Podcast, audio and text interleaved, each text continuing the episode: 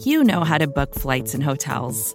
All you're missing is a tool to help you plan that unbelievable travel experience. That's why you need Viator. Book guided tours, excursions, and more in one place. There are over 300,000 travel experiences to choose from, so you can find something for everyone. And Viator offers free cancellation and 24 7 customer support for worry free travel. Download the Viator app now and use code Viator10 for 10% off your first booking in the app. Find travel experiences for you. Do more with Viator.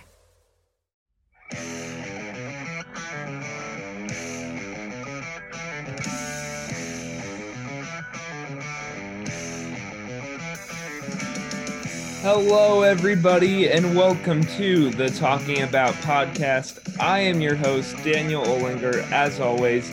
Sean, I think the only thing we can talk about today is it's what everyone's talking about.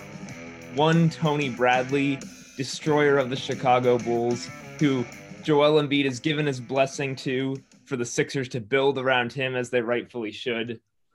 Yeah, it's very, very big of Joel to to know that a starting center controversy would only divide the team, and he's he you know he's a team player, so he's gonna you know graciously hand the baton over to our new star and MVP candidate Tony Bradley. So kudos to Joel for just be, being an all-around team player. Definitely a, a, great game from the Sixers last night as they beat the Bulls 127 to 105. Tony Bradley did go 7 of 7 from the field for 14 points. I mean, all around is just a really fun game from the Sixers without Embiid and Simmons. I mean, Furkan with 16 points, Dwight with 18 points, Shake with 10, Seth Curry with 12, Matisse with 13 and and five steals. Uh, Tony Bradley had his 14, Tobias had 24, Danny Green hit three threes. It was kind of like everyone who played like Vincent Poirier had two points. He scored. yeah, did I, I I know they really emptied the bench at the end, but there was a point in the fourth quarter where everyone on the team that had played had scored. I don't know if that. I didn't check Terrence, at the end Terrence of the game. Fer- you won't believe it, but Terrence Ferguson is the only one who did not score. Oh, always the turd in the punch bowl, that Terrence Ferguson. I, I don't think there's ever been a guy who like, you know, like sometimes there are guys you'll give up on or like no everyone knows Vincent Poirier is not doing anything for this team, but we still like him. Has there ever been any moment where there's been a Sixers fan said like I'm a Terrence Ferguson guy? I don't think there is. Yeah, it's it's interesting with you know social media and the internet and how it is today. There there always seems to be some. I'll use the word hive because of Mike Scott, but yeah. a, a, version of the hive for every player. Like the stands are out there for anyone you can think mm-hmm. of generally, even if it's a very small group. But yeah, I, I haven't I haven't stumbled across the Ferguson hive yet.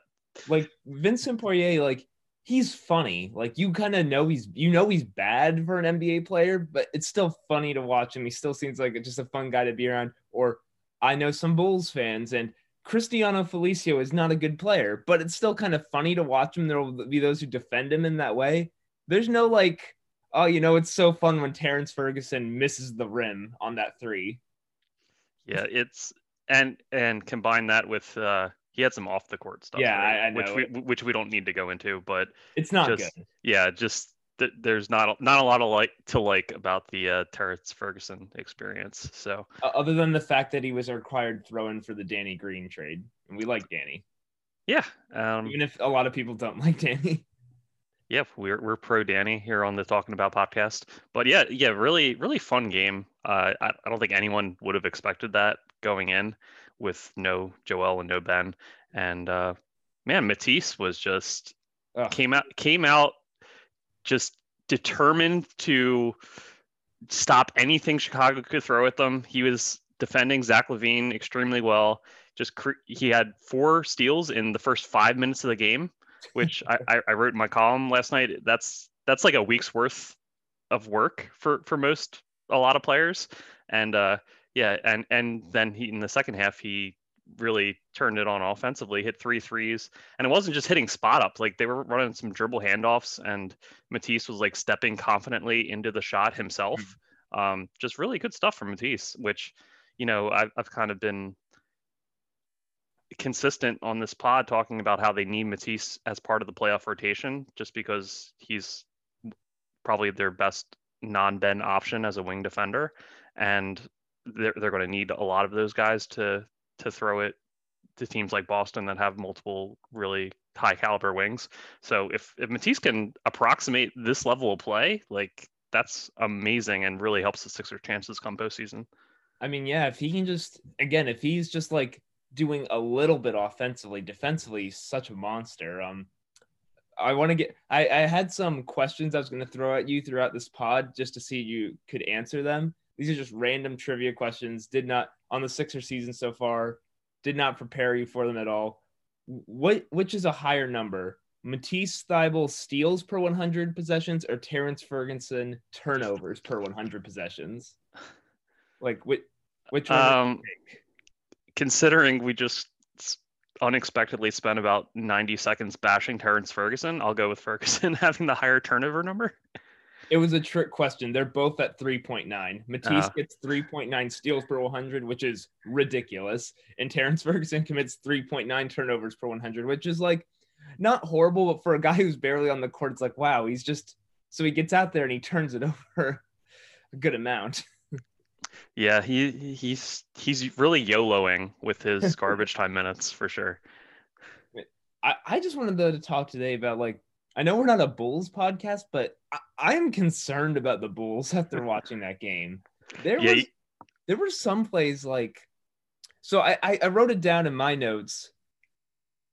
I think the Bulls had a few plays where they were defending pick and rolls where they had the guy guarding the ball handler go over the screen but then Wendell Carter Jr. stayed attached to his man down low. Like it wasn't drop coverage. He wasn't guarding the rim. He was still guarding the man who just screened. So then you have the one defender trailing the ball handler and Wendell Carter Jr. just on the other block next to this guy. And it's just a layup. Or he comes over too late and then it's a dump down. And I'm just and the Bulls weren't sending a third guy to tag. They were just defending those two guys. And then there was like other times they would completely like there were tons of times they weren't sending a third guy to help, and the two guys would run to one of them. It's an easy layup. Like it seemed like they had no concept. They just had to play some basic defense at times, which is troubling. Like, I'm, yeah, I'm like, I, I, wouldn't, I wouldn't want to be a Bulls fan waking up this morning from like, from what we saw last night. When the Sixers beat the Bulls the first time, there wasn't anything the Bulls really did wrong. It was, oh, Joel Embiid is insane. Like when he hits the step back over two of your defenders, like Wendell Carter didn't do anything wrong. He they had fine like ideas. It's just sometimes the other team is better than you. Tonight it was like, like I I, I tweeted about it and just Andrew Unterberger for Rights Ricky Sanchez was saying how there were a lot of weird results across the league. It's the first game back from the All Star break. Some weird stuff happens. That's all fine, but like, and I think Billy Donovan's a fine coach. I'm just, I don't know if it was a player's thing, a coach's thing, just what. I'm hoping that was a one time thing from the Bulls tonight. Obviously, I haven't watched enough of them to know for sure what they're like defending those actions on a night to night basis, but that was very troubling watching that. For sure. Yeah. Their rotations were non-existent. Uh, they had no energy on the defensive glass. Like Tony Bradley and Dwight and everybody else were just they just looked like they had they were playing in a different gear.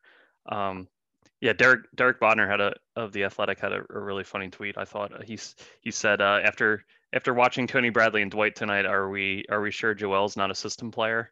Um, after his because it seeing those guys dominate, it's like oh now I, I know Joel's having an MVP caliber season, but I, I really understand how he was able to put up 50 against Chicago. And I, I take your point that the, the defense in the previous game wasn't nearly as bad as it was tonight. But yeah, the the bones are not good for the defensive uh, stronghold in Chicago.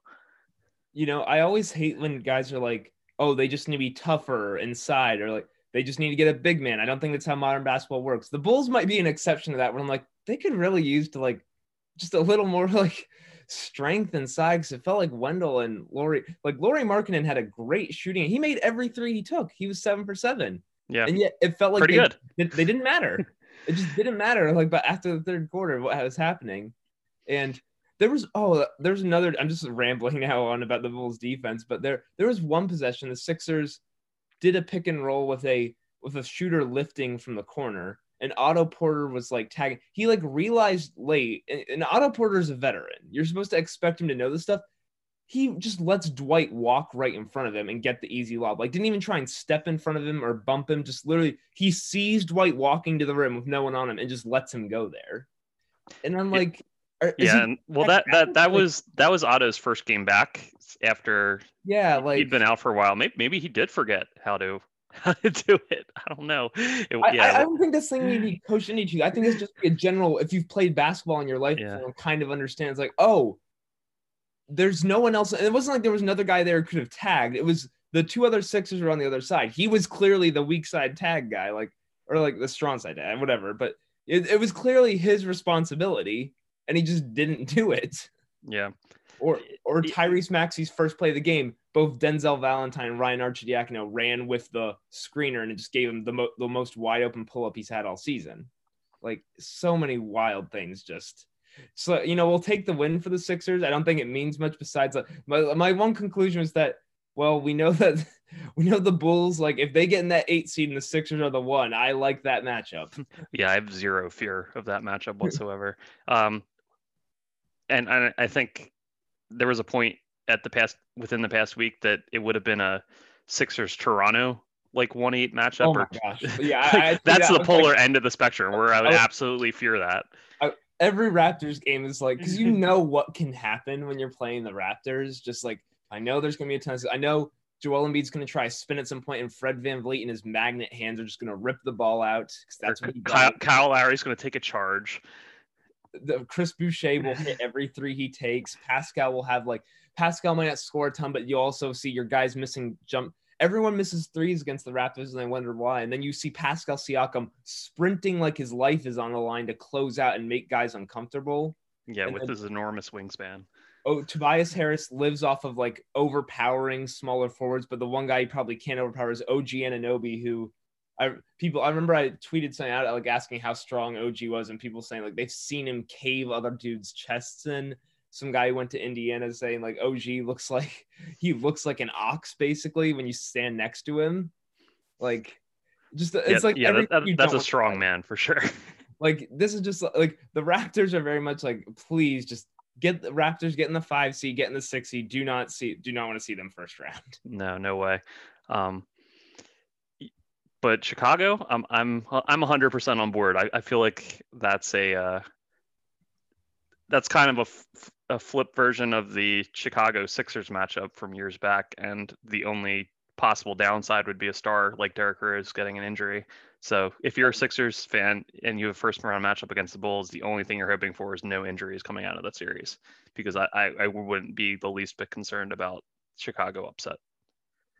Also wanted to point out Mike Scott did hit a three last night, so I'm hoping I'm not totally cursed with the whenever I write good write about someone playing well, they start playing bad.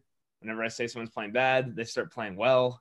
I thought Mike was fine last night, so you know, good start. Speaking of article curses, uh, how about Tobias getting fouled but nearly throwing down that one-handed hammer dunk Oh going yeah, down the I would have loved that. He he went for that one. he really did um, with one hand. I, Uh, I like I liked how Toby played though. Toby was very like again, Toby if is a guy if you were gonna play pick and roll defense as bad as as bad as the Bulls did last night, Toby can take advantage of that.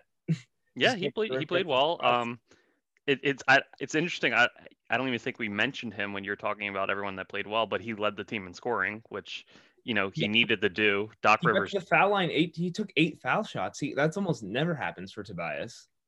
Yeah, he's he's actually been better about that the Mm-hmm. last. I, I'd say this season as a whole, and especially like the last two months or so. Um, but yeah, you, you do you you like to see that obviously, but uh, yeah, and he and he shook off the he had a really poor shooting start to the game. He, he missed his first five field goals, but he didn't let that deter him, and he he he kind of did what people say when you you know the outside shot isn't falling right away like get some stuff at the rim see the ball go in and then and then maybe venture back out. And by the end of the game he was hitting he hit that ridiculous step back jumper in the corner. Yeah. uh so yeah just a really solid Tobias game. Didn't didn't get the 50 that Doc Rivers jokingly said pregame but uh still really good game from him. I do remember one play in the first quarter, I think it was where they swung it to Toby and he was wide open from three after he had just missed one, but then he just kicked it to Danny Green instead. And Danny made it, so it was all fine. Although that's again one where I'm like, Toby, just you're a good shooter. If you have a three, just take it. But it's still a very good night for him. Danny Green hit those hit the threes, did his did Danny Green stuff. Although I found it hilarious when he tried the one-handed. I don't know why when he's driving, he thinks he has to palm it and go one-handed. He tried a one-handed scoop going baseline, and it just like it's like he just hit it against the backboard. Like it didn't even leave his hand, just straight up touched it against the side of the backboard and then going back down the other way. Was that the one where he really yelled to the ref, like, where was the foul call? There was no foul call. Yeah, There yeah. There, no there, it, it was just the weakest shot attempt at the rim I, I've maybe ever seen. And then he immediately, like, he immediately like did the, th- the the Dwyane Wade throw your hands up at the, in the direction of the ref and uh, take a split second before you run back on defense. Um, but yeah, Danny was Danny was good. I don't I don't want to. and he, he tried he, he had a good game.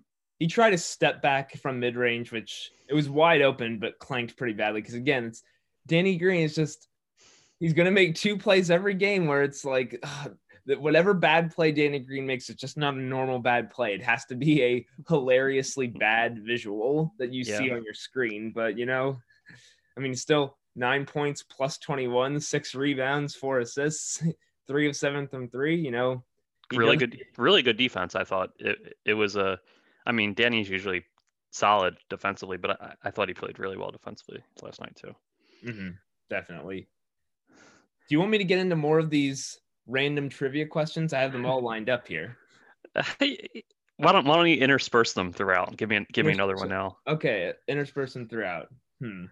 Okay, so let's go with this one. This this one's I think hard, and I think it'll lead us to something else after that. But what do you think of the Sixers lineups to play over 100 possessions? Which do you think has the best net rating? Like, could you name the five players in the Sixers' best net rating of their lineups play over 100 possessions? uh the five the starting lineup but with shake in place of danny green That is not correct. According to Cleaning the Glass, the Sixers' best lineup to play over 100 possessions is Shake Milton, Matisse Thybulle, Furkan Korkmaz, Tobias Harris, Dwight Howard. Ah the the toby and bench unit Obi and bench unit plus 16.8 and 121 possessions. Now, the starters have played way more possessions than any other lineup on the team. It's very clearly like, I mean, Doc likes using his starting unit a lot, and that unit that lineup's great. But um, and and yeah, so the Shake in for Danny lineup is at 95 possessions, and they are plus 52.2 per 100. okay i feel good about my answer then Yeah, it's uh, fine. I'm just saying. I'm pointing out like the Toby and bench lineup. Like that's clearly the formula. Like, I mean, we saw it when they tried to go Ben and bench without Toby and it didn't really work as well. You kind of need Tobias there as the the The- shot creator the pick and roll operator, a guy who can dribble along with Shake, so it's not just him. Yeah And and it's not even offensively that lineup's like below average. Defensively, the Toby plus bench lineup is only giving up 91 points per 100. That is really impressive.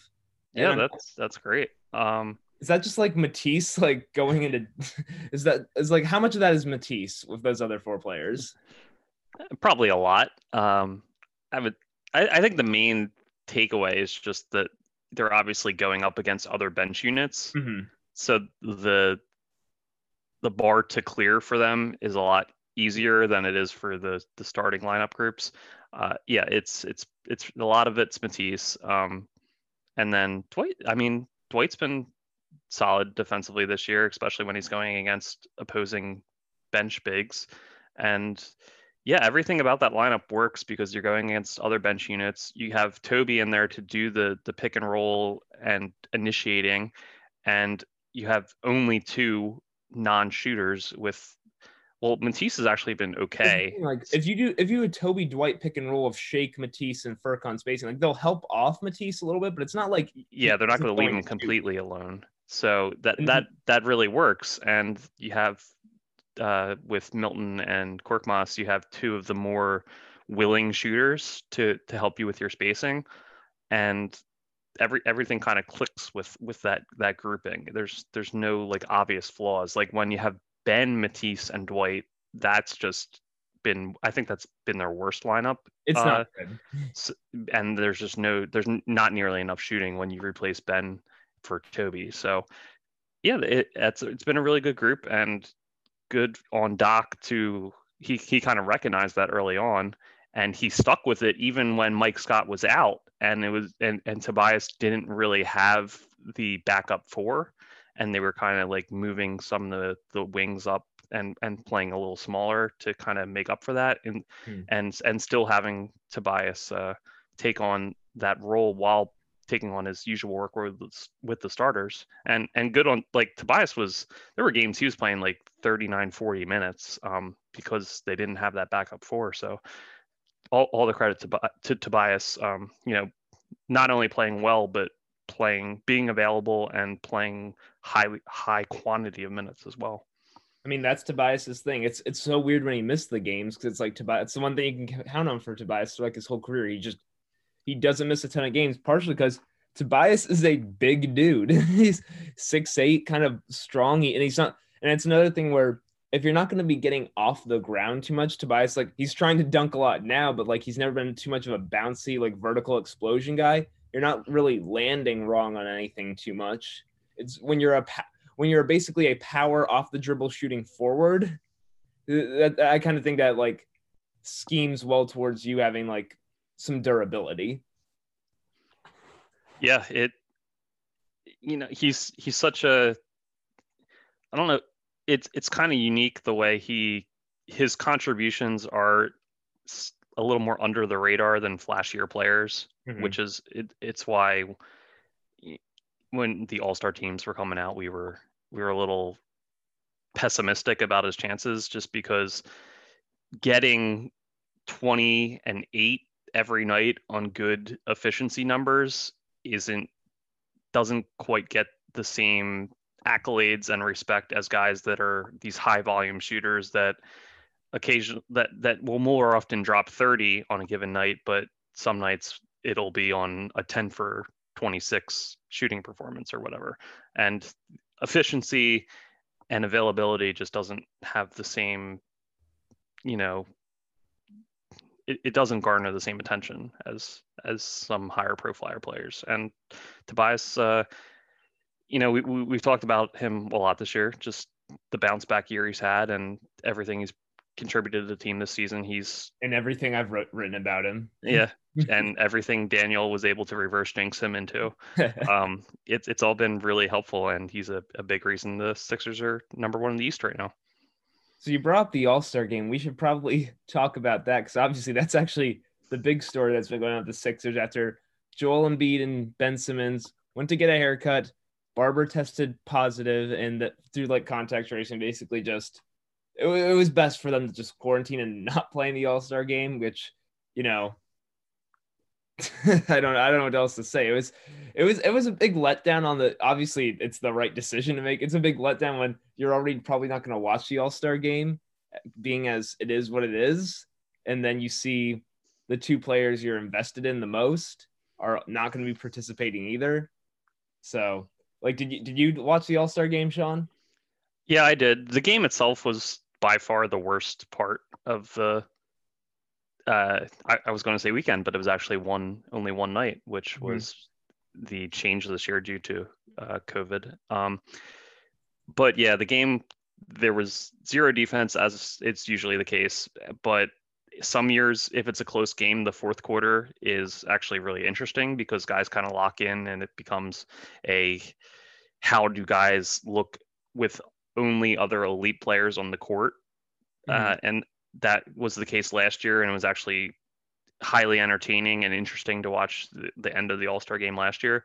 Not the case this year. Um, Team LeBron blew out Team Durant, so even the fourth quarter was just a continuation of, hey, let's get nothing but open threes and dunks. Um, the only semi interesting parts of the game were will Giannis continue not missing any shots, which he he did. He he did not miss a shot, and got MVP of the All Star game as a result, and and actually hit three threes, one of which was banked in. Uh, so that was it was kind of funny. Uh, and the other thing was just how far can Steph Curry and Dame Lillard shoot their threes from? Uh, I think Dame took one from past half court, hmm. just and uh, I mean that was kind of interesting in a these guys are incredible shooters. Let's watch them shoot kind of way. But as far as actual basketball, it was awful. But um, yeah, the, I mean, the three point contest was a lot of fun. It's like Mike Conley really made Steph work for it, and we got to see. You know, the three point contest was that was a lot of fun. I was I I mean I'm I don't know why like I like Mike Conley. I like some of the other, other guys. Whenever Steph's shooting, I just want Steph to make every three. I wanted him to win so badly because it's just you just get so much. It's so much fun watching because you know out of all these guys, he's the, the one you get most confident in. It's like if he starts hitting a few in your row, you just feel like everyone's going in. It looks so clean, leaving his hand every time. And then that last rack where he just needed the one to beat him by one point there, like, uh, it, it's it's just a lot of fun. Like you realize why you like all this stuff. It's amazing to watch these guys do this. Where, so I think that's like with the two extra shots from deep they added. That's 27 shots. Like, what is it on the first and on those two racks? Steph must have made like over 20 of his threes on 27 shots. So it's just hard for a normal human to do that. Yeah, he's it, it really looks like a machine out there. It's just so repetitive with the perfect form and yeah you said how clean it looks it, it's really incredible to watch I, I, was just saying like i liked that conley had a really good final round so steph had to hmm. have that awesome last rack like we've seen in contests past where in the final round no one the, the first couple guys only have like maybe a 20 and then the last guy doesn't really have to do much to win it it's kind of anticlimactic um, just seeing steph be pressed and like, all right, Steph, you you you really have to go out and we know you can do it, but you have to go and do it. Otherwise, you're not going to win this. Um, that was a lot of fun. Mm-hmm. Mike, and the thing is, I knew Mike Conley would probably be pretty good at it because I remember I watched that stupid horse competition they did early on the pandemic. I loved the horse competition. Yeah, Mike Conley won it, and I remember he was like making shots right-handed, and in his gym you could see it. Like Mike Conley, like if it's a very static situation and just like if that makes sense, like you don't have to worry about getting it off off the dribble or the fact that he's a little bit shorter or stuff like that. So the release could take a little bit longer. You just give Mike Conley time to shoot freely. I'm like, that dude's incredibly like has some incredible hand-eye coordination. Yeah, he's he's very famously ambidextrous, which obviously yeah. helped him a great deal in the horse competition. Um, yeah, he's an incredibly skilled guy, and yeah, yeah, I think the one as as you just pointed out, the the one kind of thing that holds him back a little bit is he is undersized. Mm-hmm. You know, especially in today's NBA where you talk about point guards and a lot of point guards anymore are like six five. So that that's not the case with with Mike obviously, but uh, yeah, he's he's he's a great shooter, and it was good to see him in his first All Star game. That a lot of people were like, "Oh, we got to get Mike Conley the All Star game because he was the best player to never make the All Star game in, in a lot of people's minds." And it's been much discussed over a lot of years. So good to see him, you know, finally get in there and get a little get a little shine in the three point contest as well. Since we're talking about threes, I'll introduce my next random trivia question for you. You're technically 0 for 2, although both of your answers, like the one was a trick question, the other you were very close. they just played that lineup five more possessions, you had it. So yeah, I, I feel good about my my answer so far. Okay, so for total three pointers attempted on the season, can you name the top five, six, or just going down in order? Who's attempted the most threes, then second, third, fourth, fifth? And this is not per 100, per 36, per game. This is just total threes attempted. Uh, Danny Green, uh, Korkmaz, Tobias. I'm going to go Shake and uh, I'll still say Seth, even though he missed a lot of the season. So you have the right five. They're okay. not in the right order, but Danny Green at one is definitely correct. 223 is taken on the season. Yeah, I knew that. Seth is still second with 131, really? 131 threes taken, which is not very many. So I, am Danny is by far taking the most threes on the team. It's not even close. Yeah, because he's he hasn't really missed any time, and mm-hmm. I think he does lead the team in attempts per game too. So and it's it's his it's the one thing he does on offense where you're not like Danny, please stop. So, but um, Tobias Harris right behind Seth with 133s attempted, Furkan with 119, and then Shake with 101. Shake missed some time, so that does play into it too. Yeah. Um, also interesting from that. So you go through their minutes for that. These guys take Danny's played 1,051 minutes. Makes sense. Seth at 861, definitely less. Tobias at 1,091 leads the team. Shake Milton got 101 threes up in 727 minutes. Furkan Korkmaz has only played 491 minutes and still shooting that many threes. Uh, Furkan, like you could see it last night too against the Bulls. He was Furkan was just like, oh, it is Furkan time right now. Like I'm going to, I'm going to shoot this step back off the dribble. There's one possession he dribbled the entire time, but then just hit a pullback three anyways. Like it, it's hilarious sometimes to watch him. He has such confidence in himself. Yeah, and and you need those irrational confidence guys. Uh, you need one or two on your team.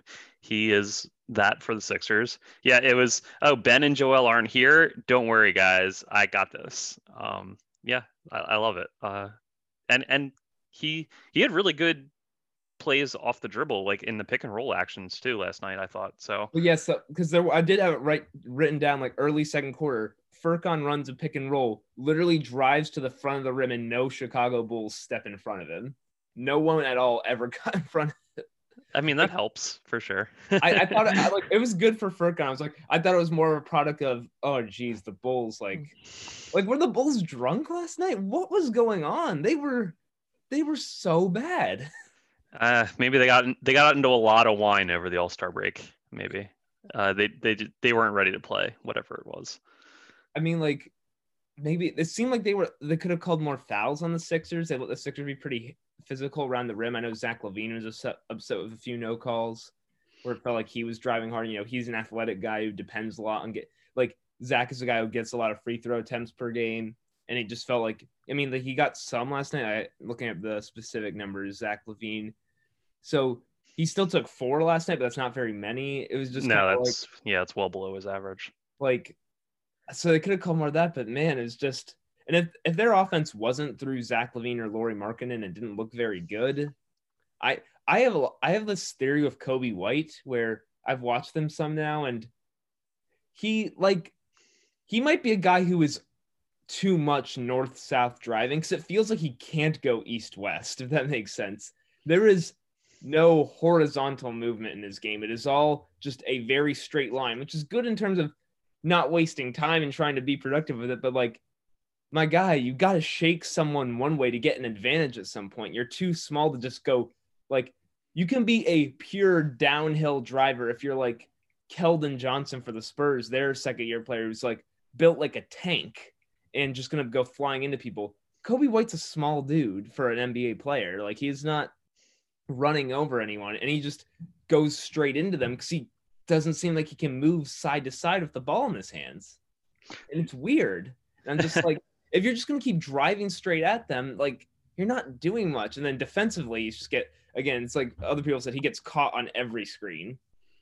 Yeah, he, he's a defensive liability for sure. I, I, I mean, I just feel like his ultimate destiny is a microwave scorer off the bench where he just comes in and if it's a night where he's hot, he can but he like, can really help you. But even then, like I'm concerned for that, and I don't want to just turn this into. It's a very weird pivot to turn this into the trashing on Terrence Ferguson and Coby White podcast. We, have had a lot, a lot of bull slander in this podcast. like Coby, like, like those microwave scores off the bench, like Jordan Clarkson. Jordan Clarkson can get side to side. He's actually very good at weaving his way. He does the thing where he'll just spin and half spin and move his way. I think Zach Lowe said he's like miniature point guard Boris Diaw, which is a lot of like those side to side subtle movements. Coby White is all just like sprinting at like sprinting at you in a straight line or just shooting over you. It's never moving side to side. You need to be able to shake guys like that. Lou Williams like slithers around people because he can kind of do those little side to side movements. That's just it's so weird because I just you don't see a lot of guys like that where you think, man, I really wish you would spend more time like not going north south. Yeah, that's it's definitely something he needs to develop. It could just be a case of he was always so much faster than everyone that he never really yeah. needed to mm-hmm. diversify his game in that way. And now that he's at the highest level, it with guys that are equally athletic, um, it's it, his usual tricks, which aren't really tricks. They're just, hey, I'm faster than you, aren't really working. Um, and it's going to be up to him to either develop that or not, and that will determine his ultimate place in the NBA hierarchy. I think it's like the Jahlil Okafor thing where he was his whole game was based on the fact of him being bigger than stronger than everyone else, and then once he finally wasn't bigger and stronger than everyone else, he ran out of options. Yep. Yeah. Exactly. Um, that's it happens with a lot of guys uh, that they're just so incredibly athletic that they stand out from their peers all their lives and it works for them so why would they need to go away from it and then there eventually reaches a, a point where you're not you know superior athletically than your your new peers and you don't have the diversification in your game.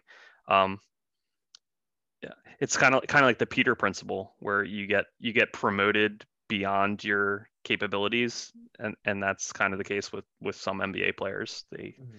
just uh and and then they eventually you know some of them find roles or or some of them uh develop new parts of the game and then they continue to succeed. It's it's up to them to put the work in and uh maybe maybe Coby White will do that. And maybe he'll just be a guy that is like a eighth man and sometimes has really good shooting nights and helps you. And but some nights you don't really play him much.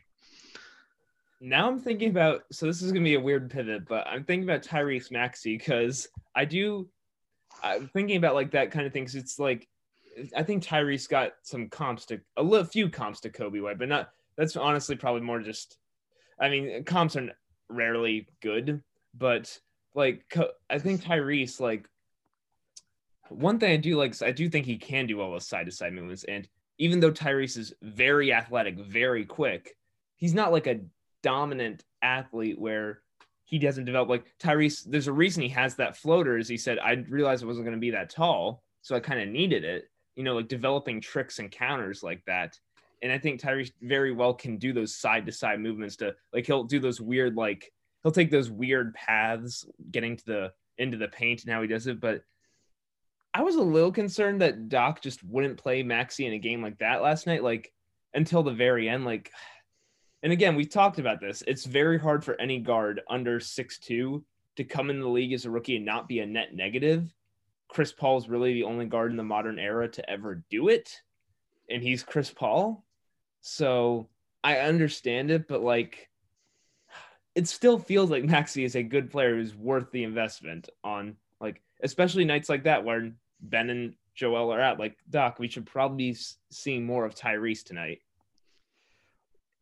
Yeah, I, I kind of mixed feelings about it. Um, I I think it just cemented that Maxey is not a part of the present for the Sixers, and we're not we're definitely not seeing him as part of the playoff rotation. Yeah, as as I, I was going to bring this up earlier, but just if he's not playing against Chicago when the two stars are out, including the team starting point guard, like he's he's not seeing the floor in the postseason. And I don't, but but I don't think that takes away from the fact that he can still be a big part of the team's future. I just think that speaks to, you know, Doc and the learning curve for a rookie point guard. Um, and I don't think necessarily if the game had gone differently, Doc wouldn't have given Maxey a shot earlier in the game.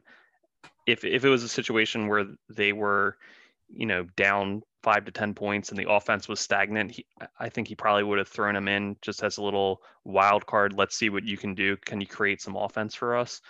But the game didn't go that way. They they jumped out to a great start. Everything was working. So why would you deviate from what was working, especially in a game where you might not have necessarily thought you were going to win because your two stars were out and you're like, "Oh, well, this is actually working. Why do I want to risk you know shaking things up at all right now when I, have kind of caught lightning in a bottle with this rotation I, I, I hit on.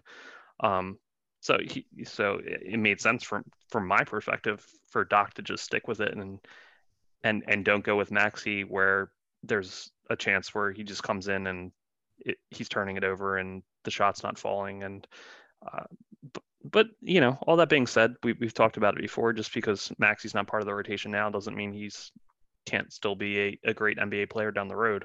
Doesn't mean he wasn't a good pick. Like he, I mean, in theory, like some, I could understand some Sixers fans maybe wanting like Desmond Bane from the Grizzlies, who leads the league in three point percentage. That would be nice to have. Maxey is still, I think, a pretty good pick at 21 for what they got. Um, one thing I did, did just notice now, um, so he's played 86 possessions when he's inserted for Seth and played with the starters, and those lineups are doing just fine, which obviously more of a product for them. But I think it does show that Maxey could. Inter- I think it's just like a feather in Maxey's cap that yeah, his numbers look bad, but he's also playing with the bench a lot of times, and it, uh, maybe not as many of those bench lamps with Tobias Harris. I mean, he's gotten with some of those fine, but like the point being that yeah, you insert Tyrese in for Seth Curry into the starting lineup, and it's not like it's bad; it's fine. It shows like, oh, he is not a detriment in any way. No, I don't. I don't think he's in a position where he's going to hurt you uh, too much. I mean, he's he gives great effort defensively, mm-hmm. and he has shown the ability to get to the rim. Uh, he hasn't always oh, gotten oh, get to the rim or get to the paint. Right. Yeah. For the yeah for the floater or the sometimes get to the rim, and he he doesn't get the the foul calls because no, he, no, they, they don't respect rookies, and that just and, comes. And also because he shoots a lot of floaters because he's smaller, and it's harder for small guys to get free throws. It's like yeah. part. It's... yeah, there's a lot baked into it. Um, yeah, I I just this it, it is what it is right now. I mean, people just shouldn't be surprised that he's not playing at this point, and they also shouldn't give up to him, give up on him. It that's it's where we're at. I, I, I, nothing about it is surprising, and nothing should be concerning. That is one of the I've gotten so many things wrong. One thing I remember when we did a roundtable for Liberty Ballers, like some like season predictions, and one was like a rotation for the playoffs, and I predicted like trying to put together the nine man rotation was the starters put a plus Shake, Furkan, Dwight Howard, and Matisse. I think were like my nine. I said I probably don't see Maxey making him for a playoff rotation. That was before the season, so I ended up being right about one thing. I, I will take that. take the yep, there you go. Yeah, the only the only path for Maxey to really be part of the playoff rotation was either his shot developed to the point where he could be like a Korkmaz like floor spacer, which that was very unlikely, or he was so great at creating offense as like a pick and roll ball handler, self creation guy that he kind of took Shake's spot. Like those were the two paths for him. Um, they they weren't going to throw Matisse out of the rotation just because they need that defensive capability. So it had to be either through Shake or for or uh, Korkmaz, and both those guys have Shake's been kind of up and down, but we've seen his peaks this year have been really good, and Korkmaz has done enough, and he has that irrational shooting confidence that the team needs that uh, he's you know been fine as part of the rotation, and you'd expect that to continue going forward. And you know, Maxey's been a rookie, so he hasn't done nearly enough to, you know, kind of assume that mantle and take one of those spots. So he's just he's just not going to be part of the playoff rotation as as barring something drastic. So it's it's fine. You the team's in first, and you have this rookie that coming into next year you can point to oh well we lost this piece or this piece in the offseason. Well maybe Maxey can step in and with an actual offseason where he didn't get drafted and then like a week later he's in a truncated training camp and then a, a week and a half later he's playing NBA games. Like he'll actually have a real off season to to work on things and be in an NBA conditioning and development program uh, he can step in and that'll be a fun new wrinkle to the team next year I mean all this is fine it's normal are you saying the Sixers are a normal team now? I think that might they, be a stretch. They kind of are. I don't know. oh, oh, I, I think that one will come back to bite you. Like, I mean, if you did, I think again, Andrew, I think had the great line when he wrote about how weird Danny Green and Seth Curry are. That Danny Green is a good player, but he's the only other only player in the league who routinely merits a late game sub because his brain is on fire. It's very accurate. Yeah, uh, they they have weird players. Don't get me wrong, but like the roster makes sense now. Like they're playing to their capability. They're not like as a whole, they're pretty normal. I don't know. That's that's you, that's you my thinking on it. you will those words eventually. Um, Sixers take on the Wizards tonight at 8 p.m. Eastern. Uh, they've already played them twice this season. I want to say. I'm pretty sure. I, I, I, don't know offhand. I'm pretty sure they played them twice. The first game of the season, and also early on, Joel was awesome in both games. Uh, Joel tends to be awesome in a lot of games, so yes, I, I, I believe thinking, that. We're thinking Joel and Ben should be back for tonight. No, it's it's only oh. Joel. Okay, okay. I always mess this up. I always forget some detail like that. I guess I guess they didn't go to the barber on the same day.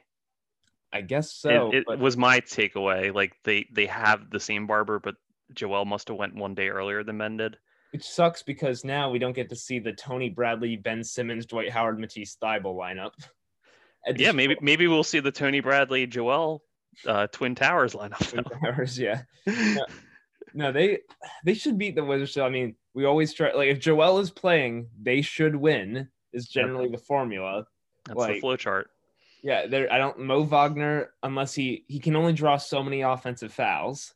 Um, I like. I mean, honestly, Bradley Beal could go crazy again. Russell Westbrook will do Russell Westbrook things. He's playing a little better. The Wizard the Wizards have been much better since their horrid start to the season. Their net rating was never that bad. They were losing a lot of close games, or not even losing a lot of close games. It was more like they kept losing by like ten. Like they weren't getting blown out but they were still just losing. And I mean, they could. It, it will be frustrating tonight if Bradley Beal is just torching everyone. I'd very much like to see like Matisse Thybulle just just let sic Matisse on Bradley Beal and say, do what you can to make sure it's just his life is as hard as possible. Which I mean, Bradley Beal is very hard guy to stop. There's been stuff written about how he covers a lot of horizontal, like not horizontal. He like he doesn't leap high in the air, but he does a great job at picking up his dribble early, and then he just can he takes really long strides or really knows how to explode like toward the rim where he covers a lot of ground and covers a lot of space in the air, so he just like doesn't waste dribbles. And that, could get be give Matisse some trouble because Matisse ends up, you know, like trailing a lot of guys and trying to get back into the play of his arms. So that that's just one thing to think about. I I mean I think the Sixers are gonna win unless they like what would what would be the formula for the Sixers to lose tonight? Uh, Bradley Beal goes crazy. The the shooters don't have their legs under them because they're on a road back to back, and Washington had yesterday off. Um, yeah, I don't know. It's just a high scoring game where the Wizards make like 12 more threes than the Sixers do. I, I think that would be the formula. Over under Russell Westbrook 25 points.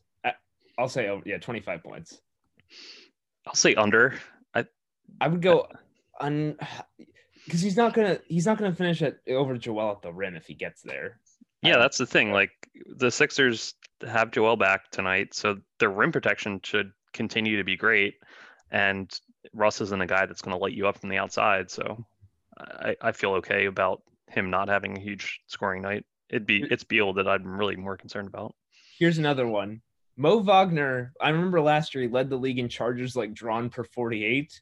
And he is very much a weak guy who relies a lot on being overly physical, fouling, but then also trying to draw offensive fouls. If he is playing minutes at the same time as Dwight Howard, how many offensive fouls will be called against Dwight? Three, Uh, three feels possible. three's a lot. You- have you watched Dwight? I, I have, but he's just he's not out. You know, Joel's back and Joel's rested, so it's not like Dwight's only going to play 15 minutes at most. If he starts and if he starts racking up the fouls, we can always just sic Tony Bradley. Yeah, Bradley- exactly. Tony Bradley, the low post monster on them. Yeah, so I, I I would go as far as saying Dwight would have two offensive fouls. I, I think three's a lot. Like I forgot this. Like Dwight had five fouls last night. I didn't forget. He was he was in Dwight form. He played. Tw- he played 24 minutes, just racked up five fouls after the Utah game where we couldn't believe he had. He was scoring well and he had zero fouls against the Jazz. Like Yeah, that was the outlier. Like last night was Dwight. It wasn't quite the worst of Dwight in terms of being reckless and moving screens and like hacking the crap out of guys, but it was pretty is the- close. the worst is the offensive rebounds on free throws where he like picks a guy up and just tosses him. Like Dwight, buddy, Yeah. What, what do you think the ref is looking at? And you're very, cl- it's very, you also build a reputation at some point where the other team's like, oh, like, not that he's a dirty player, but it's that, oh, Dwight commits a lot of fouls. I should probably be watching when he's near another center and they're being physical. And Yeah, exactly what and, and it's kind of obvious when the enormous seven footer is like tossing someone two feet to the right. like, like Chris it- Paul can it's get hard to miss. of- Chris Paul's six feet flat. He can get away with a lot of stuff because he's like it's hard to see what he's doing. Dwight, when you walk up to like uh, Thad Young and grab him by his shoulders, the ref will probably like the ref a red alarm goes off. yeah, it, yeah. Chris Paul in in the fray around guys' knees, punching them in the groin. You're not always going to catch that one. But uh, yeah, you see Dwight. But you know, he had five fouls, but it was in it was in 20 some minutes. You know, normally his five fouls come in 14 minutes. So the fact I'm, that I'm looking through the box scores trying to find find like the funniest. Like Dwight racked up a ton of fouls in like so few minutes. Uh fifth game the season the game against the Magic he had four fouls in 14, which is pretty hard to do. yeah, so that's that's the the Dwight foul ratio that really gets out of hand. Him doing it in 20 some minutes doesn't really concern me too much. He's only fouled out of one game this year, which is amazing. It was the loss to Brooklyn where they played horrible against the Brooklyn like guys that weren't like you know was Brooklyn was without their superstars the first time they played really badly. Yeah. Um I think that was the Ben Simmons three was that the Ben Simmons but I don't I don't remember Ben having a bad game that night but um basically because that was the Seth that was the Seth Curry COVID game. Okay, I'm remembering now. And Dwight though six fouls in 15 minutes of play. Yep, that's, there you go. That's that's, that's that's the full Dwight experience. Um, yeah, I mean he, he had he had one moving screen last night. He had you know one or two other bad fouls, but him getting five in, in 20 some minutes is I'm okay with that. We you know after all the after all the backup centers through the years, we will gladly live with a guy whose worst trait is that he overpowers guys too much at times. Yeah. He had 18 and 12 with a couple blocks. He played well. He played really well. Still a pro Dwight podcast. Yeah. All right. One last trivia question before you go. And again, just making sure it seems like we're both pretty confident the Sixers will beat the Wizards. I'm very confident, though, it'll be unnecessarily close down the stretch because that's what they do. But last question before you go who leads the sixers in field goal percentage on the season even though i don't like using field goal percentage true shooting percentage is a much more indicative stat of a players like oh.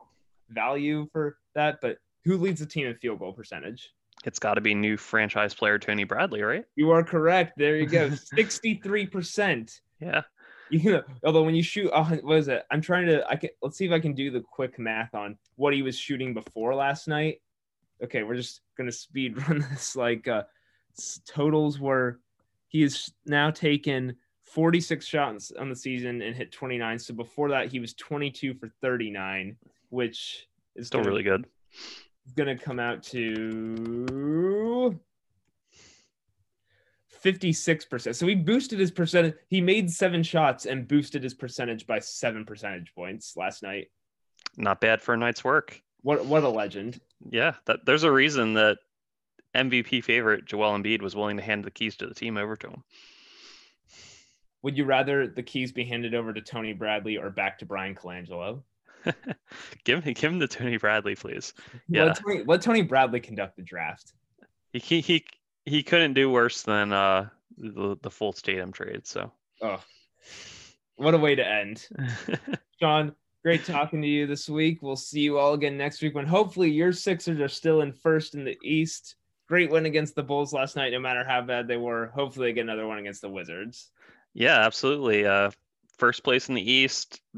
The the underrated part of uh, Joel and Ben's barber getting COVID was that they got to rest completely over the All Star break. Mm-hmm. So that that was a, a, nice little silver lining, actually. Um, after watching that All Star game, there wasn't a point where I said, "Man, I really wish Joel and Ben were out there." So I, I kind of felt okay about it. So yeah, first place in the East. Everything's looking good right now. Uh, hopefully that continues, and we'll talk to everybody next week. Thanks for listening, everybody.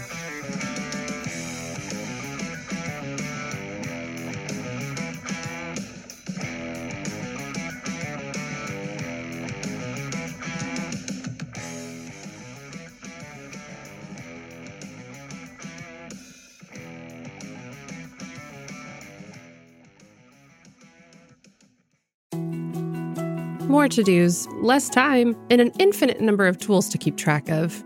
Sometimes doing business has never felt harder, but you don't need a miracle to hit your goals. You can just use HubSpot because their all in one customer platform can make growing your business infinitely easier. Imagine this high quality leads, fast closing deals, wildly happy customers, and more benchmark breaking quarters. It's not a miracle, it's HubSpot. Visit HubSpot.com to get started today.